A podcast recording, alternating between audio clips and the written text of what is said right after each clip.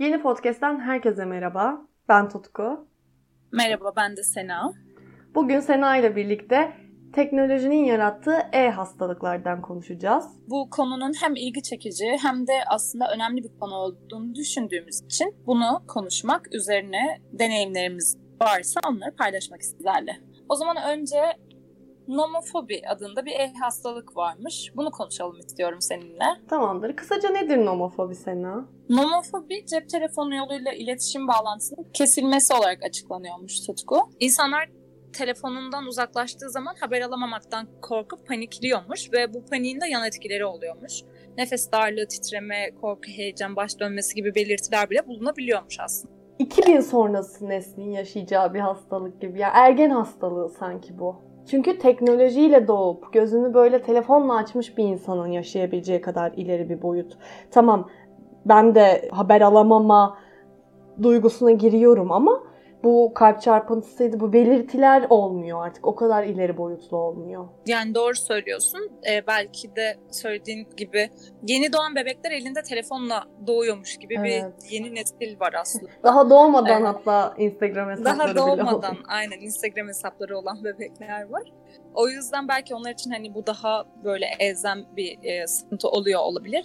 Belki çok e, ağır belirtileriyle birlikte görülmüyor olsa da bende de mesela zaman zaman işte sınavlara gitmemiz gerekiyor ya da mülakatlara hani telefonumuzu bırakıp gitmemiz gereken yerler olduğunda bende böyle bir güvensizlik hissi olduğunu söyleyeyim diyebilirim açıkçası. Belki bu nomofobi olarak değerlendirilebilir. Eksik kalmışlık hissi telefondan ayrıldığım birkaç saat içinde dahi insanın yaşadığı bir şey oluyor gerçekten. Ya bizde de nomofobi varmış demem bence. Yani belki nomofobiye giden yolda ilerliyoruzdur ama yok ben bir sınava girerken ya da telefonu bırakmak zorunda kaldığım zamanlarda çok böyle düşünmüyorum. Genel olarak telefona bakmadığımda bunu hissedebiliyorum. Yani birkaç saat atıyorum Yok yok bu bende yok. Nomofobi yok bende karar verdim. Çünkü bazen ben korona dönemlerinde ki hala bu dönemin içindeyiz. Telefonuma dokunmayayım boşu boşuna. Bir de onu dezenfekteyle uğraşmayayım diye telefonumu almadan çıkıyordum. 2-3 saat Hı-hı. dışarıda işlerimi halledebiliyordum. He, şöyle oluyor evet bu süre arttıkça telefona bakma isteğim de artıyor ama bir korkuydu, dayanılmayacak bir hissiyat asla yok. Anladım. Ben çok sağlıklıyım. Yani aslında haber alamamaktan korku olarak değerlendirilmiş mesela bu. Tam olarak öyle bir şey olmasa da ben belki birilerine ulaşmam gerekir de ulaşamam diye hmm. bir güvensizlik sadece yaşıyorum. Ama demek ki gerçekten de böyle e, ciddi rahatsızlıklar yaşayanlar da varmış bununla ilgili. Bir Bunu... sonraki yeni çağın e-hastalığı ego sörfü. Kişi sürekli ismini internette aratıp kendisiyle ilgili gelişmeleri takip eder. Bu insanlar ego sörfü denen hastalığa kapılmışlardır. Ego sörfü online narsizm olarak da geçmektedir. Bence çok ilginç. İsmi de çok cuk oturmuş bir e-hastalık Bence bu. de. Çok uy- uygunmuş gerçekten. En son ne zaman adını internette arattın? Ben bunu belki hayatımda iki ya da üç defa yapmışımdır. Bilmiyorum bu benim çok yaptığım bir şey değil. Benim de hiç yaptığım bir şey değil. Gerçekten çok sağlıklıyız. Bunu ama sıradan insanın çok yapacağını düşünmüyorum ya. Bu ya yeni fenomen olmak üzere olan bir insanın yapacağı bir şey ya da zaten ünlüysen yaparsın. Yoksa kendinle ilgili zaten sadece senin koyduklarını görebilirsin internette. Evet ama belki yani bilemiyorum ya. Şunu söyleyeceğim. Ego sörfünü e, yaptığım zaman hatırlıyorum ama bu da yine sürekli sürekli girip bakmıyordum da eve ilk bilgisayar geldiğinde, ilk internet bağlatıldığında yapılan bir şey bu. Öyle mi? Ben Hatırlamıyor musun? Çocukluğumda ben, ben öyle yapıyordum. Hatırlamıyorum. Aa ben arıyordum orada. Belki ben şöyle yapıyor olabilirim. Ben mesela o zaman sanki annemle babamın fotoğrafları falan e, vardı babamı falan aratmıştım diye hatırlıyorum ama kendi adımı girip o zaman ona baktığımda doğru söylüyorsun. Aratmış olabilirim. Ama hani özel bir an olarak onu hatırlayamadım şu anda. Sadece özellikle babamın adını arattığımı hatırlıyorum.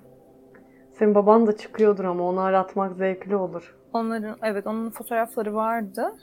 Öyle işte. Evet olabilir. Bir arkadaşım, öyle hatırlıyorum yine çok net hatırladığım bir anı değil ama bir arkadaşım girip oradan e, sürekli mesela hangi fotoğrafları var işte hangi Instagram'daki fotoğrafları çıkıyor ya da tweetleri çıkıyor falan diye bakıyordu. Ben de böyle silmem gereken bir fotoğrafım var mı, eskiden kalan bir tweetim var mı diye girip onu kontrol etmek için bir iki kere bakmıştım. Hmm. Ama onun dışında hiç hani düzenli yaptığım bir şey değil tabii ki Evet bu. hiç şey değil yani. E-hastalık boyutunda hiçbir verimiz yok bu süper. Bence de. Hala e-sağlıklıyız. Bir de FOMO diye bir şey varmış. Onu duydun mu? Onu duymadım. Söyle bakalım neymiş? FOMO diye bir hastalık varmış. Bu da gelişmeleri takip edememe kaygısı, gelişmeleri kaçırma korkusu Hı. olarak biliniyormuş. Aslında bu e, takip etmemenin yani bir gelişmeyi takip etmemenin kişi için bir eksiklik olduğunu düşünüyormuş bu hastalığı olan kişiler. Bu hastalığa sahip olduğu düşünülen kişiler gelişmeyi takip edememenin bir eksiklik olduğunu düşünüyormuş kendileri için. Bu çok yaygındır bence. bence o yüzden de. sürekli zaten anlamsız ve sebepsiz yani bir hedefimiz yokken girip Instagram'a, Twitter'a bakıyoruz. Bir şey yapmak için girmiyoruz aslında o an. Çünkü ne olmuş, neler var. Hı hı. Yani bir, birine kalsan... Aynen gündem takibi gibi oluyor Aynen, aslında. Evet. Çünkü e, bunda bir tık daha belki insanlar kendilerini e, ta, gelişmeleri takip edemediğinde kendi ger, gergin ve kaygılı hissediyormuş. Ama yani şöyle bir şey olabilir belki. Gündemden geri kalmış gibi işte Instagram dedikodularından ne bileyim o keşfete düşen haberlerden falan Hı-hı. geri kalmış gibi hissetmemek için sürekli söylediğin gibi hani elimizin altında hep bir telefonun kilidini açtığında böyle bir Instagram'a girme maili oluyor ya da böyle evet. Twitter'a giriyorsun. Yeni hani bir şey var mı? Farkında değilsin aslında ama bir bakmışsın yarım saat orada geçmiş falan. Bundan kaynaklanıyor olabilir belki. Evet evet kesinlikle. E-hastalığın bana ilk hatırlattığı sosyal medya Twitter çünkü ben Twitter'daki mizahı çok kaçırdığımı düşünüyorum. Hala da Hı-hı. öyle. Ama tabii ki bu bende bir kaygı ve gerginlik yaratmıyor ama aklıma ilk Twitter'ı getirmişti. Orayı kaçırdığımı düşünüyorum mesela. Doğru olabilir. Ben de mesela daha çok Instagramcıyım sanırım.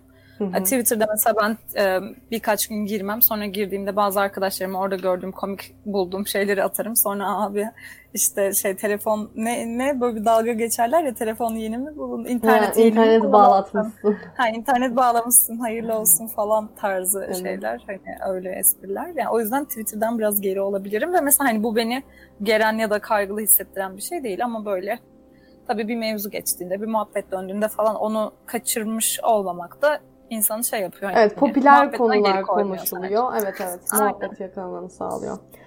Aynen. Bir sonrakine gelelim. Google takibi. Bir kişinin çevresindeki kişileri sürekli olarak arama motorları aracılığıyla araştırması ve insanların neler yaptığını internetten sürekli incelemesi. Yapıyor musun? Hayır, yani böyle bir şey. Yani çevremdeki insanları e, böyle bir şey için özellikle hiç aratmam. Yani belki ünlü ya da fenomen birilerini hani yaşı, boyu, kilosu falan tarzı şeylerini aratırım belki ama bunu böyle stalklamak gibi bir şekilde hiç yaptığımı hatırlamıyorum yani. Evet ben de ünlü olmayan ya da fenomen olmayan yani çevremdeki kişiyi hiç aramadım. Aynen yani sadece merak edilen bir şey varsa işte konu geçiyordur arada şu ne yapmış, şunun ilişkisi neydi falan bu tarz şeyler varsa bu da yakın çevremden değil yine. Belki girip şöyle bir bakarım hani ama Google takibi olarak bunu nitelendiremem. Kesinlikle böyle bir şey yok bende. Peki diyelim ki birisi seninle ilgili böyle bir takip yapmış Google'dan. Hı hı. Ne düşünürsün o kişiyle ilgili izlenimin ne olur? Seni araştırmış, arama motoruna adını yazmış. Yani kim olduğuna bağlı. Özellikle... Yeni tanıştığın birisi diyelim. Ya arkadaş sadece yeni tanıştığın, okuldan belki merhabalaştığın bir insanı düşün. Ee, bir şekilde şahit oluyorsun ya da telefonu eline geçiyor da geçmiş aramasını görüyorsun. Seni aramış arama motorunda. Belki seninle ilk defa tanışacak birisin ya da birkaç kere oturmuşsundur. Hani seni merak etmiş izlenimi uyandırabilir ama bir yandan da biraz ürkütücü bir şey evet, gibi. Evet kötü bir izlenim bence de ya. Kötü bir izlenim. Yani çünkü hani gerilirim acaba yani ne gördüğünden korkmam ama neden yaptı diye düşünürüm. Evet. Çünkü hani zaten internet aslında yani sosyal medya tamamen bizim izin verdiğimiz şeyleri insanlara gösterdiğimiz şeyler. Hani evet. Hani bilgilerin olduğu bir platform Hı-hı. aslında genel anlamda internet. Ee, ama yine de hani neden yani falan gibi düşünüyorum. Çünkü hani iletişim kurabiliyoruz sonuçta. Evet evet belki, normal olan tanışmak ya Belki mesela için. çok ünlü biri olurum ya da e, belli ha, bir evet, şey olur. Ya ne bileyim bir ünvanım vardır. E, onunla ilgili öncesinde bir bilgi sahibi olmak için belki ben bir patronumla görüşeceğim ya da e, yeni iş başvurusu yaptığım birisiyle görüşeceğim. O kişiyi aratırım bir background'unu öğrenmek için ama benimle ilgili yapılmışsa beni ürkütür. Neden evet, evet. Çünkü yani. iletişime geçilebilecek bir seviyedeyiz ve bence de bu biraz korkunç ya. Şey gibi oluyor. Bir dizi vardı ya.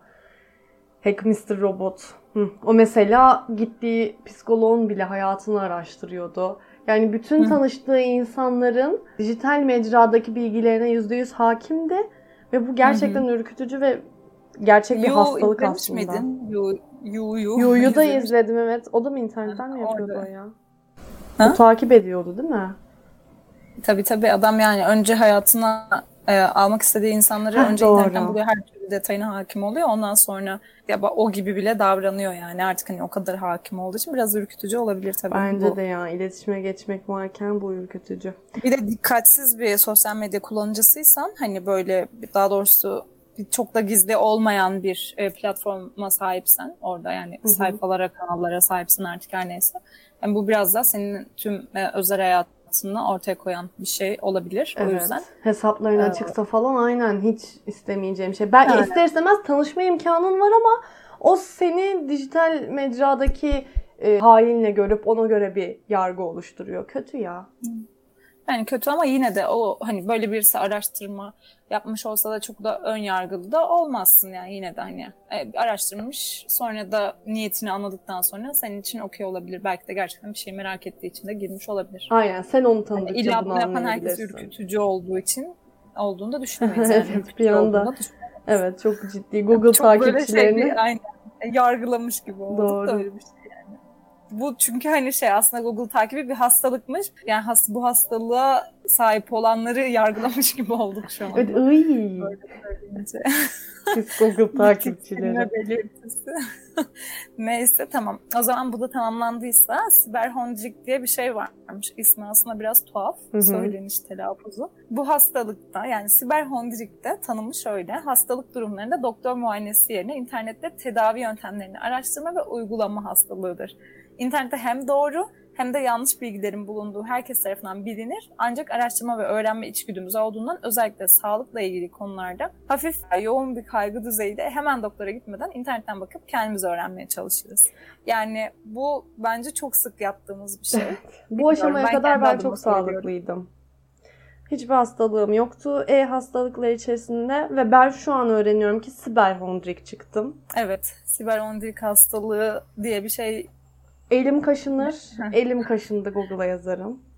Başım ağrır, başım. Bir de klasiktir hani oraya başım ağrıdı yazarsın, kanser çıkarsın. İnternet Aynen böyle öyle. bir geri dönüş yapıyor sana. Bir de Evet. galiba Sinan Canan'ın bir videosunu izlerken görmüştüm de o da şöyle diyordu. Artık şöyle bir aşamaya geldik. İnternetten araştırıyorsun, teşhisini koyuyorsun, uygun ilacı buluyorsun ve doktora gidip bana bu ilacı yazar mısın diyorsun.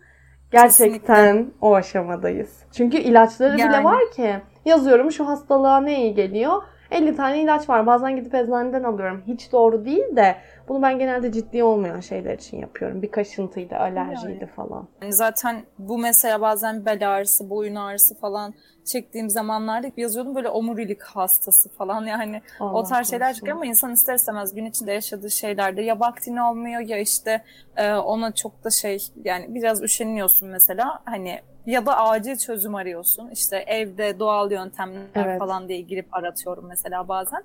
Öyle olunca ister istemez böyle bir şey e, uygulamaya, pratiğe döktüğüm bir şeye dönüşüyor. Yani orada doğru ya da yanlış. Hani daha güvenilir kaynaklardan bulmaya çalışıyoruz zaman zaman ama bazen işte haber sitelerinde e, ne bileyim köşe yazılarında falan böyle öneriler çıkıyor. İşte hastalıklara dair bilgiler çıkıyor. Çünkü internet bir yandan hem çok faydalı hem de e, çok Kirli. bilgi kirliliği olan aynen çöplük gibi bir yere de dönüşebiliyor bazen. Demek ki bunun bir adı varmış yani yaptığımız şeyin. Bunu ilk defa öğreniyorum. Evet hiç doğru değil aslında. Aynen öyle. Bir de şöyle bir şey de yazıyor bunda. Teknoloji ve internet bağımlılığı yaşayan insanlar öz kontrol seviyesi düşük olduğu için siberhondrik hastalığına daha hızlı yakalanabiliyorlarmış. Hmm. Evet. Ben hatta ne yapıyorum bir de biliyor musun? Diyelim ki bana doktor bir ilaç verdi ya. O ilacın yan etkileri. Prospektüsünden falan değil de kullananların yorumu. Böyle çok saçma. Çünkü Bunu o ben de kullanıcıya yapıyorum evet. Ama olumsuz bir etkisi varsa bana şöyle bir yan etkisi oldu işte şöyle oldu böyle oldu deyip ben onu gerçek bir kullanıcıdan okuduğum için ay bu bende kesin olacak diyorum. Yaşanmış çünkü bu. Öyle bir kafaya giriyorum. Ee, çok şükür uzun bir süredir bakmıyorum da. Gerçi koronadan dolayı bir iki baktığım oldu hastaneye gitmemek için ciddi olmayan meselelerde ama Hı hı. bayağıdır bakmıyorum ben, etkileniyorum hemen diye. Mesela bununla ilgili bir anım aklıma geldi. Ee, bir bir keresinde tıpçı arkadaşlarım e, dinlerse benim de hatırlayacaklardır bunu. Dalga geçmişlerdi bir konuyla ilgili. Çünkü şöyle bir şey olmuştu. Şimdi e, anneannem işte kontrole gitmiş. Ondan sonra böyle değerleri falan çıkmış artık. Hani baş dönmesi mi, şekerden, tansiyondan bir şeyden dolayı gitmişti. Hı hı. Tam hatırlayamıyorum. Sonra o işte fotoğrafını atmıştı. E, göndermişlerdi onun sonuçlarının. Sonra ben onların hepsini tek tek internetten bakıp e, bir sonuca varmıştım onunla ilgili. Hani şöyle bir hastalığı var ya da yok falan tarzı. Ondan sonra bunu e, ekstra hani şey dedi arkadaşlarıma da göndermişim işte tıp okuyan arkadaşlarıma falan. Onlar da ya bravo ya hani bizim şimdiye kadar öğrendik, öğrendiklerimizi sen hani tanısını koymuşsun falan iyi çok sağlıklı falan hani bir problem yok. Peki doğru mu tanı? Yani aslında bir yandan sana bilgiye kolay erişme şansı veriyor. Çünkü diyorsun ki orada işte değerler çıkıyor işte tahlil sonuçlarında işte kan değerleri ne bileyim şekeri bilmem tansiyon işte bir sürü şey çıkıyor yani. Onların Hı. adını yazdığında hemen her şeye ulaşabiliyorsun. Şununla şu şu değerler aralığındaysa eğer sağlıklı. Eğer işte ne bileyim üre şöyleyse şöyle, kan değeri şöyleyse şöyle falan. Yani genel bir e, fikre ulaşabiliyorsun ama tabii ki orada yazan e, şeyden çok daha yani neden tıp var o zaman biraz evet, saçma. Ya da neden yani. o kadar yıl okuyorlar? Bu yani hani hem öyle hem de belki de e, çok daha bizim anlayamayacağımız çok e, spesifik şeyler çık çıkmış olabilir de oradan evet. e, yanlış değerlendirmelere, izlenimlere kapılıyor olabilir. O yüzden bunu aslında böyle bir yöntem uygulamak hiç de sağlıklı değil. Yani zaten bu bir hastalık olarak nitelendirilmiş. Evet evet asla doğru bir şey değil. Mesela şunu söyleyeceğim. Ee, dedem de internete girip yazmıyor bunu ama ne yapıyor biliyor musun? Ne yapıyor? Çok az bilinen hatta belki yerel kanallar falan var ya ürün Hı-hı. reklamı yapılıyor. İşte bu bal rek, ucuz bal reklamlarının yapıldığı evet. kanal tipleri. Orada ilaç reklamı yapıyor ve yapılıyor. Ve ilaç şöyle ya aslında ilaç reklamı yasak değil mi ya? Ama muhtemelen ilaç ben adı altında yapmıyorlar ilaç adı altında yapmıyorlar muhtemelen. Atıyorum krem, içecek falan tarzı bir şey gibi yapıyor olabilirler. Ve bahsettikleri şey işte bir sürü hastalığa deva. Öyle bahsediyorlar. Ve dedem annemi sık boğaz ediyor bana bu ilaçtan alın diye. Yani işte bu aslında çok Öyleleri da... inanıyor. E, insanların para kazanmak için başkalarının sağlığıyla bilinçsizce oynaması aslında bir, bir yan, bir nevi tuzak yani.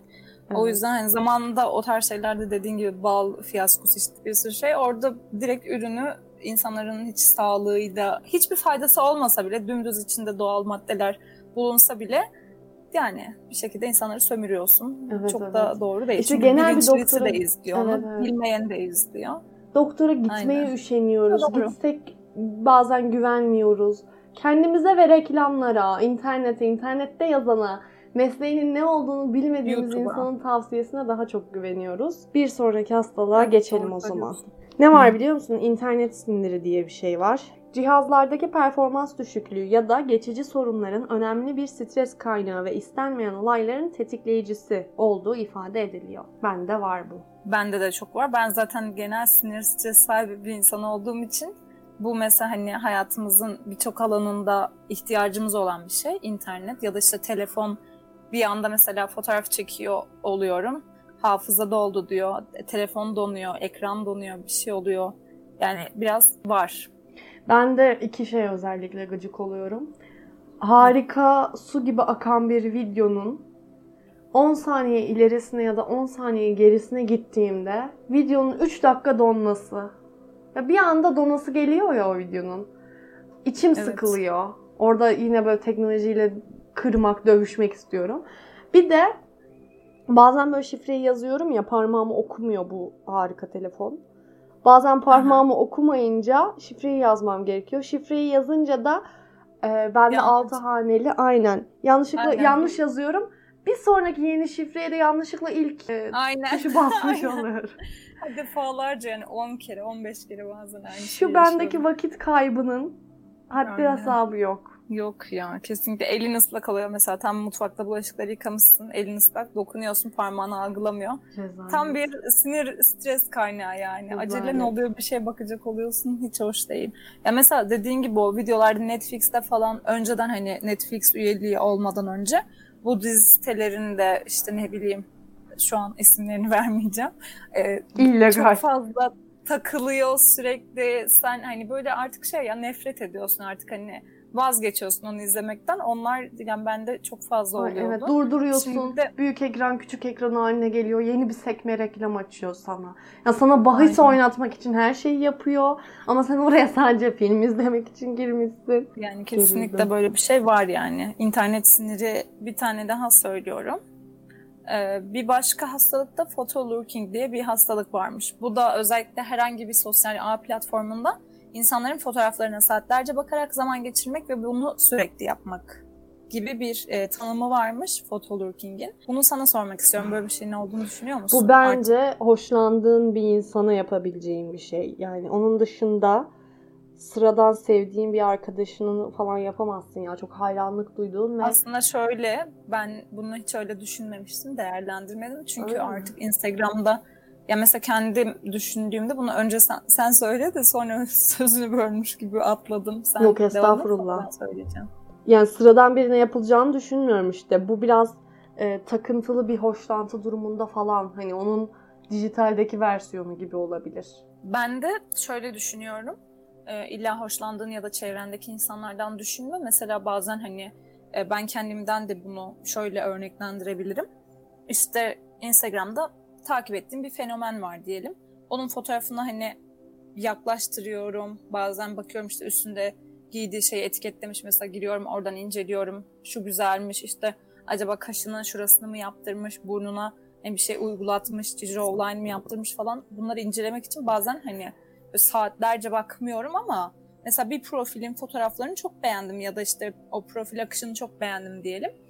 Girip böyle bakıyorum yani. Bütün fotoğraflarına baktığım bazı şeyler insanlar oluyor. Ama hani bunu çok e, sürekli yapmıyorum açıkçası. Ama bazen gerçekten mesela hani çok güzel kaliteli fotoğraflar koymuş. İşte Instagrammer'ları ne bileyim Instagrammer'ları influencer'ları falan girip ya da ünlüleri bazen ne atmış, hayatında nasıl gelişmeler olmuş falan diye bakıyorum. Yani çok Allah gereksiz Allah. vakit kaybı bir şey ama bunu yap, yaptığın zamanlar oluyor. O yüzden sadece hoşlandığın birisi olarak ben bunu hani öyle bir dar çerçevede değerlendirmedim. Anladım.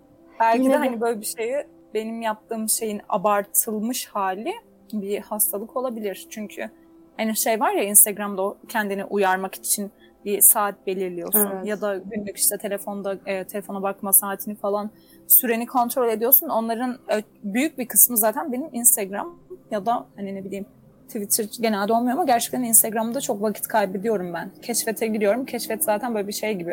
Çukur, e, kuyu Evet. gibi Sonu giriyorsun. O, onun sonu yok yani al, geçiyorum işte tekrar yeniliyorum başka şeyler düşüyor filan. Belli bir çevre var Instagram'da.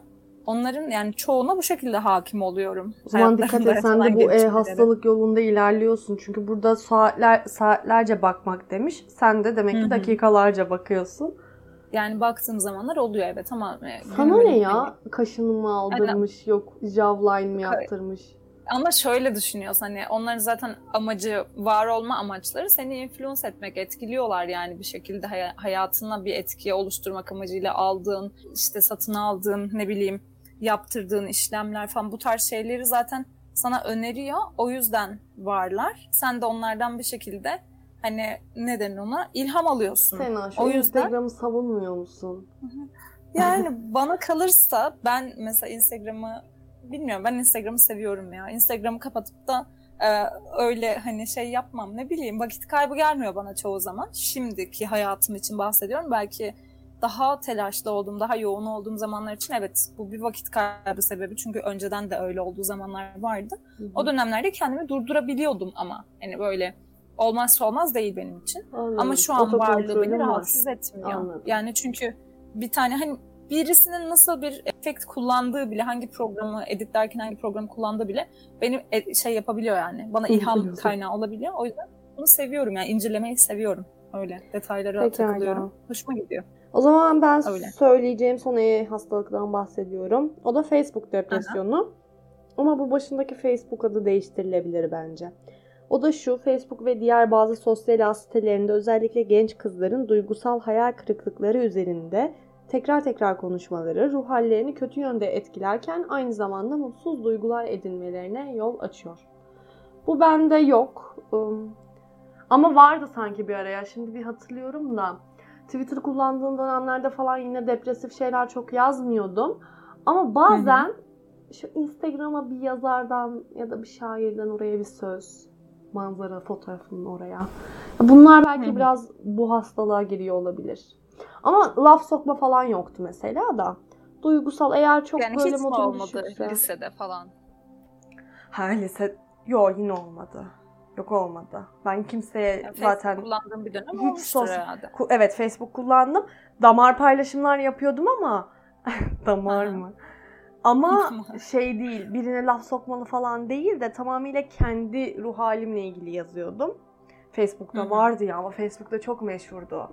Facebook'ta işte şeydi, çok Facebook dedim. Ee, sürekli oraya kendin kişisel bir şey yazamıyordun. Bir yazara ait söz olması farzdı Facebook'ta. Yorum Olabilir. Ben mesela hatırlıyorum. Ee, yok ben de kendi yani şu an tabii ki böyle bir şey yapmıyorum. Ee, Twitter'da da yani bazen bir şey- yani zaten Twitter aktif kullanıyor sayılmam aslında. Instagram'da da bu tarz paylaşımlar yapmam. Genellikle hani görsel amaç kullanıyorum orayı. Ama önceden yani belki bundan 5-6 yıl öncesinde Hı hı. falan böyle şeyler yapıyordum. Çünkü hani daha hmm, depresif bir yapıda bir insan mıyım bilmiyorum. Hani ergenlik döneminde zaten bunu bence çoğu insan yapar. Evet. Birilerine laf sokmasam bile illaki hani o zaman da o duygu e, yoğunluğunun arasında bir şeylerden etkilenip onları paylaşmak istersin. Ben hani o zaman ne bileyim Şebnem Ferah e, şarkı sözlerini falan yazardım duvarıma. Ne Aa. bileyim o zaman mesela Türkçe Türkçe rap'i hala severim. E, o zaman da Sagopa'nın falan şarkı sözlerini yazdığımı hatırlıyorum. Yok ya hani öyle şeyler yazardım evet ama bu hani depresyonu sürekli te- tekrarlayan hayal kırıklıklarını bilmiyorum tam net hatırlamıyorum. Yok desem yalan olabilir şu anda. Evet, Belki de o evet. dönemde da yapıyordum ama şu şey an bence. şu an böyle bir şey yok ama şu an mesela ben e, gidip baktığımda Twitter'da depresyon takılan işte e, Facebook zaten kullanmıyorum ama hani zaten Facebook bence bunun e, en baş nedeni ona Hastalığın yani. yer, En, evet. aynen hastalığın gerçekten Facebook depresyonu olması mantıklı çünkü orası tam bir depresyon ağı yani. Onun en çok kullanıldığı yer. O yüzden e, şu an yok ama böyle bir şey varsa da eğer hastalığa sahip olanları İnşallah en kısa zamanda Allah şifa versin. Allah kurtarsın. Amin. kötü- Bataklık kötü- bu kötü bir şey. bataklık. Çünkü bataklık yani. Yani son olarak ben bir de şöyle bir şey gördüm. Bunu söylemeli miyim bilmiyorum da cheese pudding diye bir şey varmış. Bir kişinin internet başında geçirdiği süre boyunca internetten MP3 indirme hastalığı. Yani bu nasıl bir hastalık bunu İlk defa bilmiyorum duydum. açıkçası. Ha, hepsini ilk defa duydum ama tema olarak da çok yabancı geldi. Bana da MP3 indirmek mi geldi. kaldı ya? Biz de öz eleştirimizi yapmış bulunduk aynı zamanda. Yeni şeyler de öğrenmiş olduk. Umarım ilginizi çekmiştir. E-hastalıklardan bahsettiğimiz bu podcast bölümümüzün de böylece sonuna gelmiş olduk. E, Biz bilmediğimiz bazı terimleri öğrenmiş olduk. Umarım sizin için de farklı bir içerik olmuştur. Bizi dinlediğiniz için teşekkür edelim o zaman. Teşekkür ederiz. Yeni podcastlerde görüşmek üzere. Hoşçakalın.